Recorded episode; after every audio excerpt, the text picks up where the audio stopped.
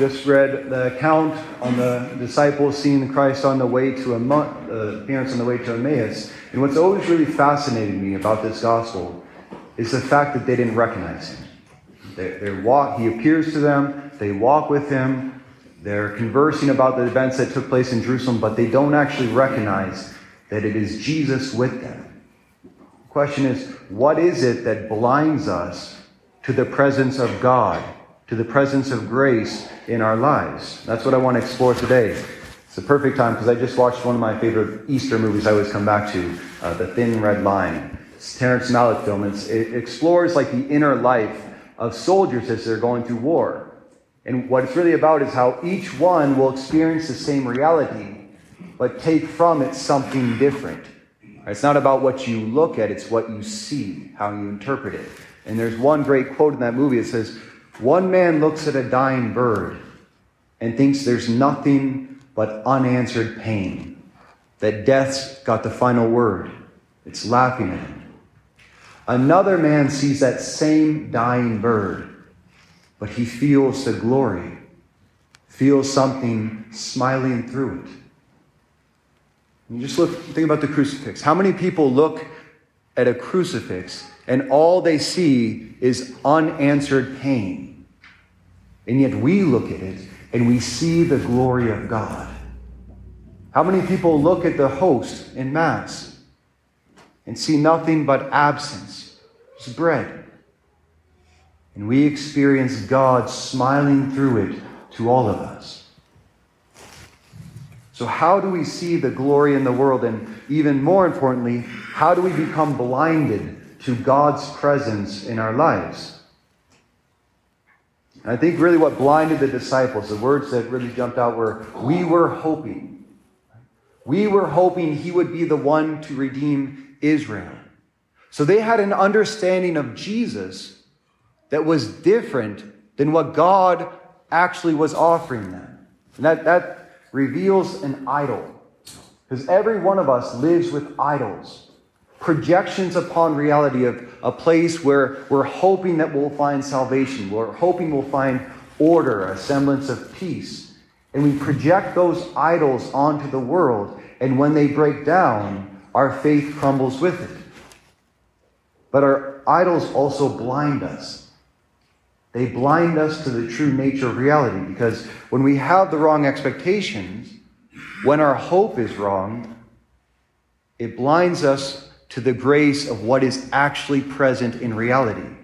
So I've told you before, like C.S. Lewis, he talks about the three stages of love illusionment, disillusionment, and re illusionment. And so in relationships, especially, it's easy to see. In the beginning of a relationship, you're totally illusioned by the other person. And you're very much infatuated. Infatuation actually comes from the words infatuare, means to make foolish. So, infatuation in the beginning, where we become foolish because we project the image of perfection on the person we fall in love with. And we actually, what we love is not that person yet, but we love the image of who they are in our mind. But then comes the stage of disillusionment. Right? The honeymoon is over stage. And then you start to see them for their flaws and for their reality. And you also start to question are you the one that I actually love? Or do I go to another? What's breaking down there is the illusion. There's actually a saying that love is a dew that evaporates at the first rays of reality. When you start to really see the other person in reality, those initial emotions of love fade. And this is the point. That's where the relationship actually begins. When the illusion that we have of another person, or what we thought or were hoping life would be, and that crumbles, and we see it for what it is in reality, that's where we can actually build a relationship with anyone or anything. Because it's no longer in our own mind, it's based on somebody objectively. And that's where you experience re illusion, when you decide to stay in a relationship. When you go through it, then you can start to see the grace flowing for who they are. And the apostles on the road to Emmaus, they experienced all three. Right? So they had their understanding, their hopes of who Christ would be that was built up over the three years that they spent with him, walking with him, eating with him, miracles. And they all built up hopes of who Jesus would be and how he would redeem the world. And all of those hopes crumbled on Calvary. It was disillusioned by the death of Christ. And this is even after they've heard about the resurrection accounts and that the women even said that the tomb was empty. And yet they're still walking away. When our idols crumble and we are disillusioned, it takes away all of our hope. But then by the end of this gospel, when they experience Christ in the breaking of the bread, that's when that re illusionment comes back to them. So we can only love what is real. We can't love an idol because it doesn't actually exist. So the, the Jesus that the apostles loved wasn't actually the Christ, the ones they were hoping in. They had to wait till they experienced that. And that's the greatest danger, I think, for all of us in our life. To love more the idea we have about someone or something rather than who they are in reality. I had a really beautiful conversation with some of the guys the other night about vocational discernment. And you should never choose your vocation or the person you're going to marry when you're infatuated, when you're illusioned. That's not the time to give your yes. You have to wait until it's disillusioned. When you smell their fart for the first time, it's like, that's, you're the one now. I know. You have to wait until that time because that's when you build it on solid ground. Because most of life is ordinary. And once you experience another person for who they are, or the church for what she is, and say, I choose you in the midst of your insufficiencies, you can only go uphill from there. And that's when you start to experience the re illuminations along the way of the first glimpse of love that you had at the beginning.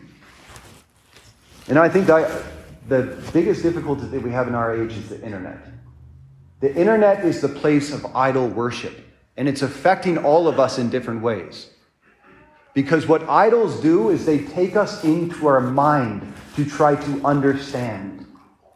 When grace takes us into our hearts, into reality, where we burn with love. Those are the two movements. So I always say that pornography and social media are the same thing for different genders. And I know it affects all of us in, in similar ways, but for men primarily, what pornography does is it blinds us to the reality of women in front of us. We fall in love with an idol of women on the computer that's not real. But by doing that, we can't see the women in front. We can appreciate them. And social media is doing the same thing, especially to women in our times. Because what it leads women to do is, is idolize masculinity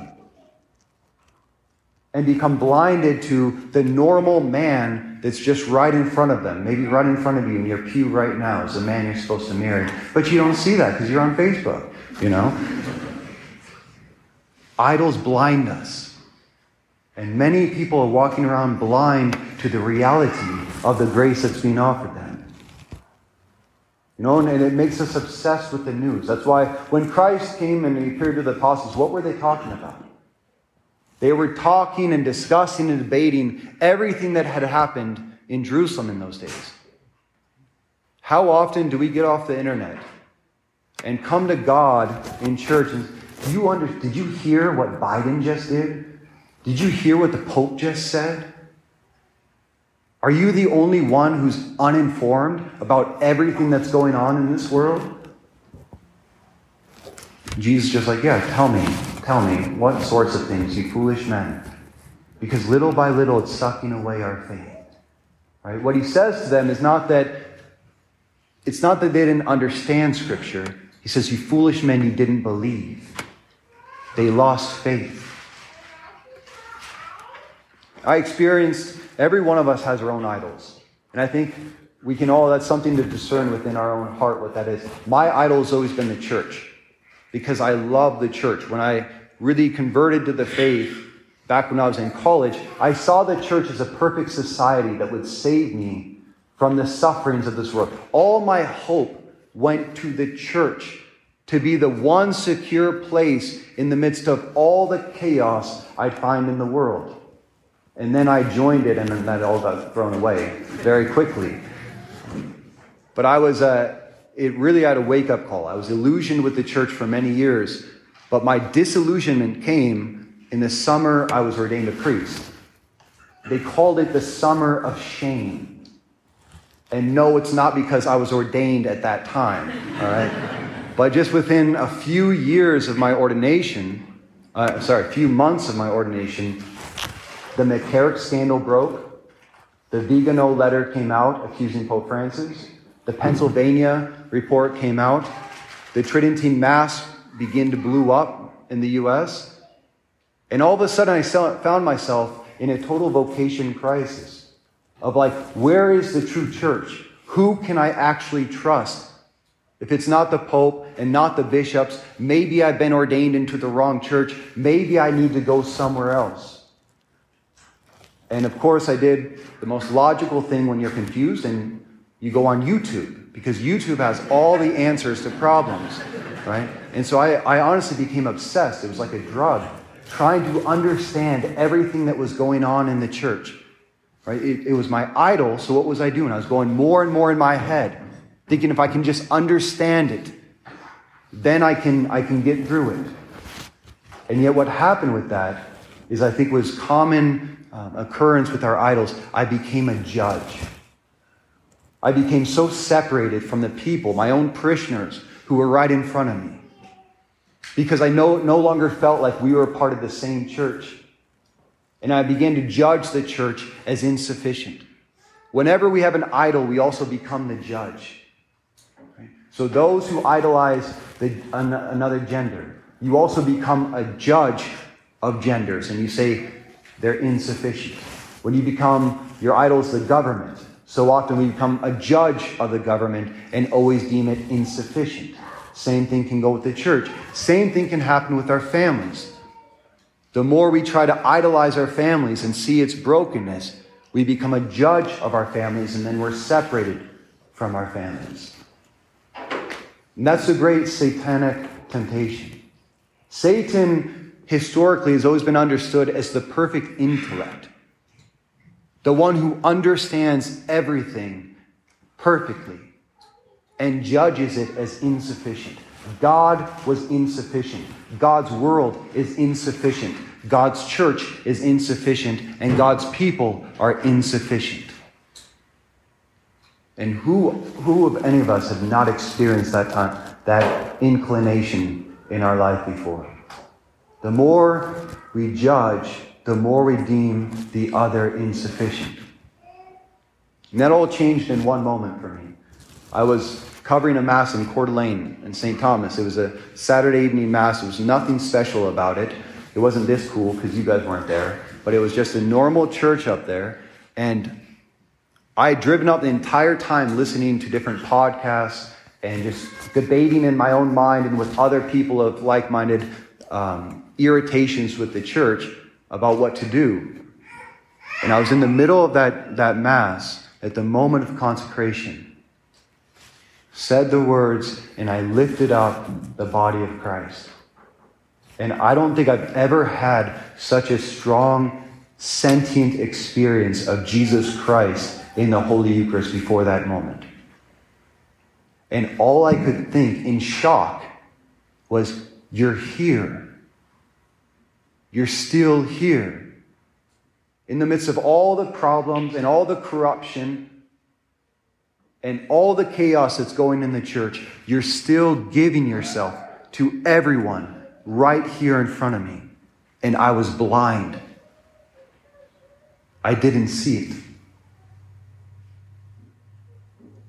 In that moment, it changed me because it gave me the grace to love the church with Christ's own love of the church. In one moment, all of my ideas, all of my fears, all of my worries went away because I descended into my heart with Christ on that altar. Who am I to judge the church if Jesus Christ is still giving himself to her? And I'm supposed to be his priest.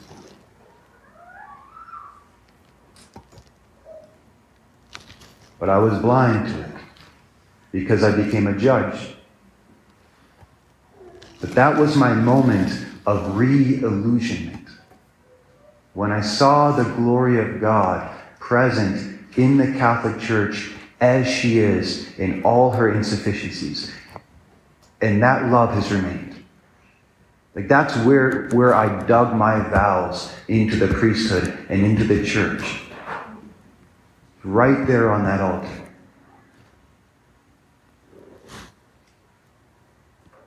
Idols take us into our minds as judges of reality, and we become blind. The grace of God takes us into our hearts, and we become lovers of reality. And it is there that we, like the apostles, we burn. Our hearts burn with love. And in one moment, that same Christ who gave himself to the apostles on the road to Emmaus at that Last Supper, the same Christ who descended into that parish in Coeur d'Alene, is going to give himself to us right here in this moment.